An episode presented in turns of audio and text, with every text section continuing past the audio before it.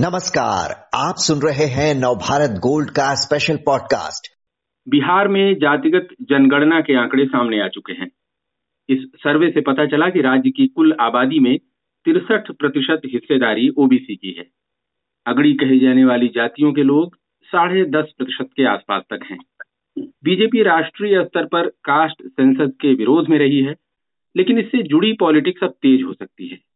2024 के लोकसभा चुनाव में बीजेपी इसका किस तरह जवाब दे सकती है? इस विषय पर चर्चा के लिए हमारे साथ हैं वरिष्ठ पत्रकार अवधेश कुमार जी।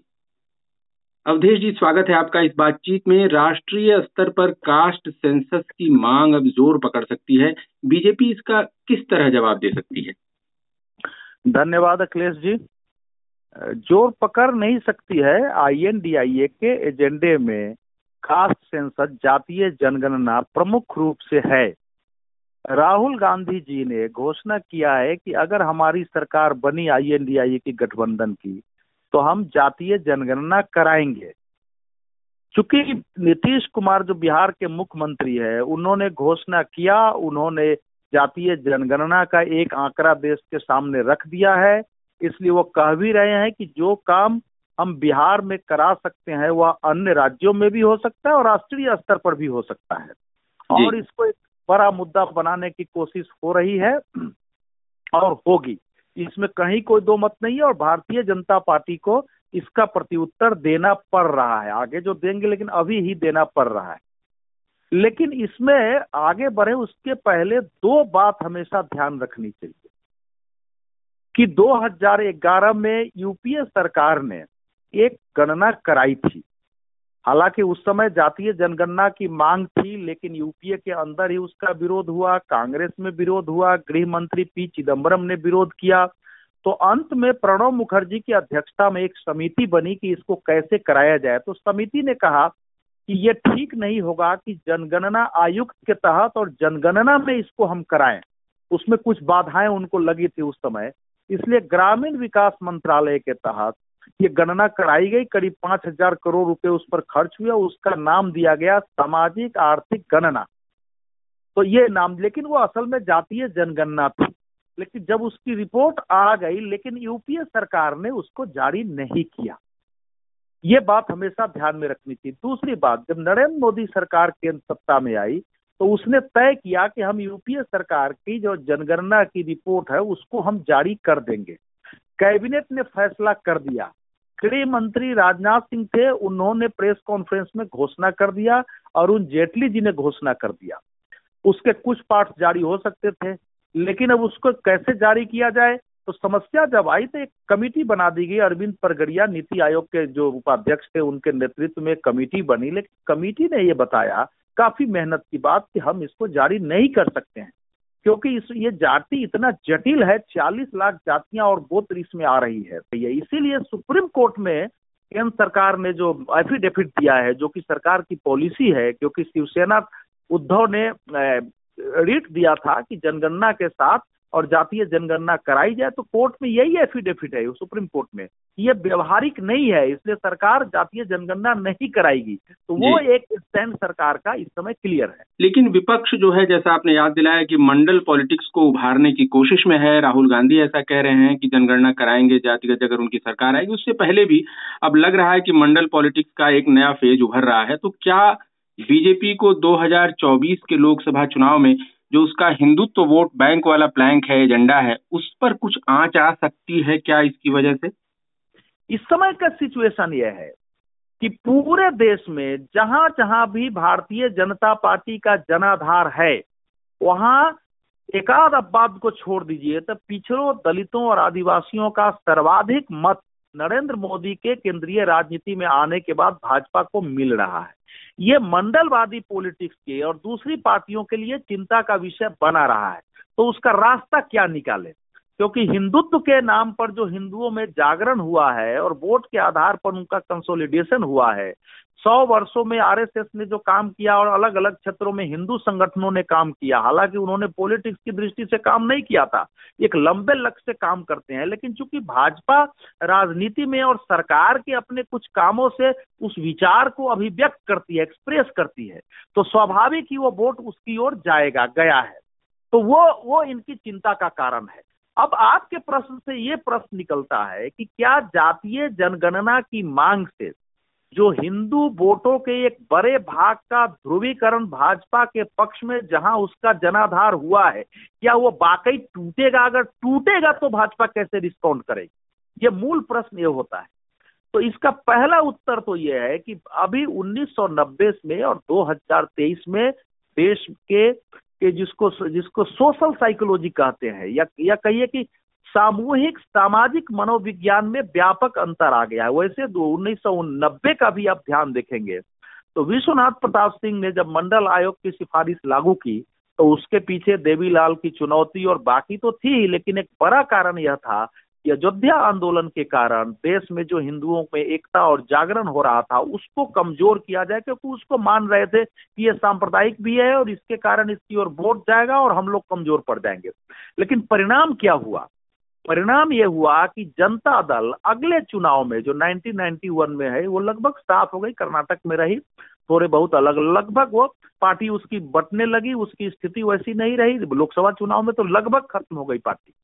वीपी सिंह को उन्हीं मंडल के आयोग से निकले हुए नेताओं ने बाद में राजनीति से साफ़ कर दिया कोई नाम ले नहीं रहा और भारतीय जनता पार्टी उस समय भी देश की दूसरी सबसे बड़ी पार्टी बन के एक सौ इक्कीस सीट लेके उभरी थी। तो इसको कभी भूलना नहीं चाहिए था। अब जब उस समय इतनी स्थिति थी और आज नरेंद्र मोदी के आने के बाद जो कंसोलिडेशन हुआ है तो यह मानने का मेरे पास अभी कोई कारण नहीं है कि इसके आधार पर कोई बहुत बड़ा विभाजन हो जाएगा। लेकिन बीजेपी के लिए तो चुनौती है।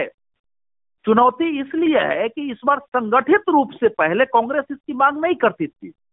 पहले शिवसेना जैसी पार्टी की मांग नहीं थी एनसीपी की मांग नहीं थी डीएमके की मांग नहीं थी। लेकिन अब जो पोजीशन है आईएनडीए बनने के बाद कि 26 दलों का संयुक्त मांग होगा अलग अलग जगहों में वो ये बात कहेंगे कि देखो भाजपा पिछड़े दलितों का विरोधी हम तो चाहते हैं लेकिन ये ब्राह्मणवादी पार्टी है हिंदुत्ववादी पार्टी है करेंगे तो उसको रिस्पॉन्ड करना। जी। वो तो प्रधान जी। अब ये हम ये जानना चाहते थे कि जिस तरह से बिहार में जो कास्ट सर्वे हुआ है और उसमें आ, उसका एक मकसद कम से कम ये निकल सकता है कि इसके चलते अब आरक्षण बढ़ाने की मांग तेज हो सकती है। तो इस मांग को बीजेपी किस तरह रिस्पॉन्ड करेगी? इस पर क्योंकि इस पर जैसे आपने आरएसएस का ज़िक्र किया आ, उनके जो नेता हैं उनके बयानों से पहले उलझन हुई है पहले के मामलों में आरक्षण को लेकर के। तो अब बीजेपी को क्या ये मुद्दा परेशान कर सकता है?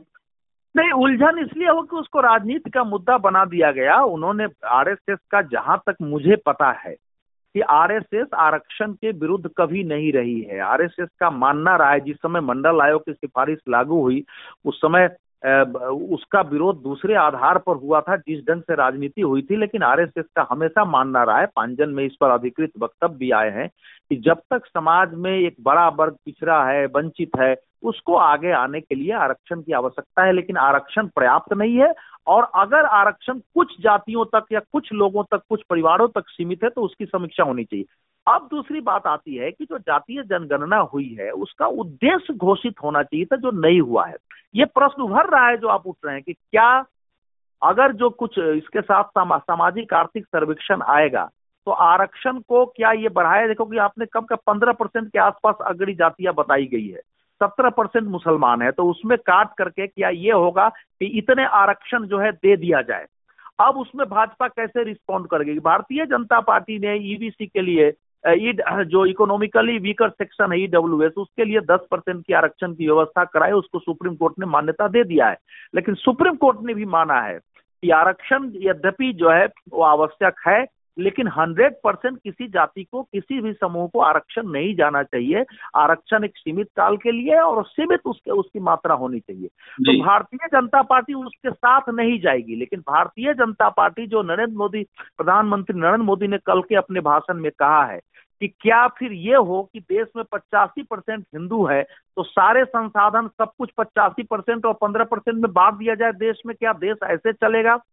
दूसरा रिस्पॉन्ड ये हुआ है कि ये लोग आज तक जाति के आधार पर आपको बांटते रहे आरक्षण के अलावा, जो कि आरक्षण देने में अपनी ओर से कुछ जाता नहीं है, आपको थोड़ा सा संविधान में संशोधन करना है। क्या सामाजिक न्याय, सोशल जस्टिस का एकमात्र पर्याय आरक्षण है? क्योंकि नरेंद्र मोदी सरकार ने उन्हीं सर्वे के आधार पर, जो यूपीए सरकार में हुआ है, लोगों के घरों में गैस पहुँचाए हैं, जो आवास योजना बन रही है, उसमें अपने आप नाम आता है। ये नहीं है, जो शौचालय गए हैं जो वृद्धावस्था पेंशन जा रहे हैं जिस ढंग से 50 करोड़ लोगों के उसने अकाउंट खुलवाया है कि भ्रष्टाचार नहीं हो जल से नल की प्रायोरिटी किसको दिया जाए? बिजली लगवाए हैं।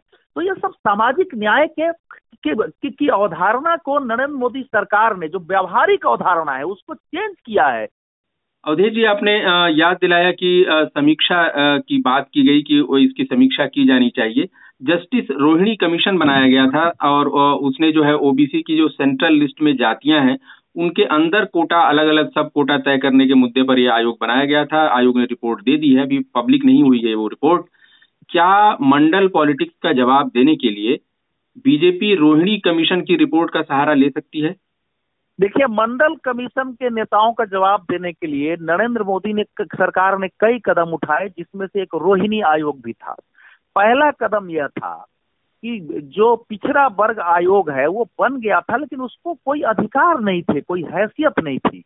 नरेंद्र मोदी सरकार ने उसके अधिकारों की व्याख्या की और उसको संवैधानिक दर्जा दे दिया। पहला तो ये बड़ा काम किया कि इनकी, इनका इनका उत्तर के आप लोग दे रहे थे, आज तक किया नहीं, उसको अधिकार दिए।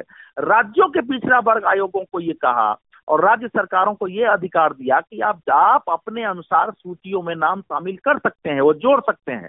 वो केवल केंद्र का दायित्व तो नहीं होगा तो एक तो ये बड़ा। दूसरा, उन्होंने कुछ सर्वे भी कराए हैं। रोहिणी आयोग को यह दिया गया था कि बैकवर्ड में भी जो मोस्ट बैकवर्ड है एमबीसी है, उसकी पहचान की जाए, जो कि अभी तक आरक्षण के लाभ से वंचित रहे हैं। तो इसमें दो मत नहीं है। हम लोगों के सामने वो रिपोर्ट आई नहीं है। ये बात आपका कहना ठीक है। ये संभव है कि नरेंद्र मोदी सरकार इसको लाए। लेकिन मुझे ये लगता है, मेरा विवेक एक कहता है कि इसके जवाब में एमबीसी को केवल लाना, ये पर्याप्त नहीं होगा और शायद सरकार इससे बचने की कोशिश करेगी इस समय। क्योंकि एक जाति जनगणना के आधार पर फिर जातियों को उभार करके भारतीय जनता पार्टी अगर उसमें पड़ती है कि जातियों में जातियों को लड़ाओ तो वे फिर देश के लिए भी अच्छा नहीं होगा और भारतीय जनता पार्टी की दुर्गामी राजनीति की दृष्टि से भी अच्छा नहीं होगा। उनके पास हो सकता है एक पॉलिटिकल जवाब हो सकता है लेकिन वो ये देखेंगे कि बिहार का असर कितना हो रहा है और उस रिपोर्ट में वाकई क्या आया है क्योंकि इतना तो तय है कि यादव जातियाँ है कुर्मिर जाति है कोयरी है ऐसी कुछ जातियाँ हैं जिनको ज़रूर ज़्यादा लाभ मिला है। मैं इन जातियों के विरुद्ध नहीं हूँ ऐसा कोई ना सुन ले कि मैं लेकिन जो फैक्ट है वो है कि ये जातियाँ। और तीसरी बात जो आप हम, हम लोग शायद ध्यान नहीं दे पा रहे हैं कि इस समय देश में जिस समय मंडल आयोग की सिफारिशें लागू हुई थी तब में और आज में आप देखेंगे कि बीजेपी के पास सर्वाधिक पिछड़ा वर्ग के सांसद पिछड़े वर्ग के जगह जगह पिछड़े वर्ग के आप देख लेंगे मुख्यमंत्री देख लीजिए मंत्रियों की संख्या देख लीजिए पूरे देश में तो वो सारा है। तो भारतीय जनता पार्टी के पास वो एक अस्त्र है, लेकिन इस समय अगर जातीय तनाव उभरता है और अगर इससे निकलता है कि जातियों के अंदर जातीय का अंतर्द्वंद होगा तो उससे वो बचेगी और क्योंकि उसके पास जवाब देने के लिए काफ़ी कुछ है। जी, आपने कहा जवाब देने के लिए काफ़ी कुछ है। क्या अगले साल की शुरुआत में अयोध्या में जो है भव्य राम मंदिर के उद्घाटन की तैयारी चल रही है जनवरी में संभवतः? क्या ये बीजेपी इसका सहारा ले सकती है जो विपक्ष की पॉलिटिक्स है उसका जवाब देने के लिए? देखिए, राम मंदिर एक है। संपूर्ण हिंदुत्व का जिसको पॉलिटिक्स में आप लोग हिंदुत्व का पॉलिटिकल एजेंडा कहते हैं, उसमें कई चीज़, कई चीज़ें हैं। पहले भी भारतीय जनता पार्टी ने बंडल का उत्तर इसी प्रकार से दिया है। क्योंकि बीपी सिंह के बाद भी जो उन्नीस सौ इक्यानवे का चुनाव था तो एक दूसरी यात्रा निकली थी। अडवाणी जी और लाल कृष्ण अडवाणी और मुरली मनोहर जोशी की एक अलग एकात्मता नाम से यात्रा है, वो वो निकली थी। फिर एक एक जम्मू कश्मीर की यात्रा निकाली गई थी जो मुरली मनोहर जोशी के नेतृत्व में थी। तो वो सारे वो सारे काम उस समय भी हुए थे और आज चूँकि ये सरकार में है तो इनके पास, देखिए, अभी यूनिफॉर्म सिविल कोड का मामला ये ये उस पर काम चल रहा है उसकी कमेटी उस पर काम कर रही है। इसलिए यूनिफॉर्म सिविल कोड एक बड़ा मुद्दा इस अगली बार सरकार की ओर से हो सकता है। अभी उस चीज़ वो शांत हो गया है अचानक।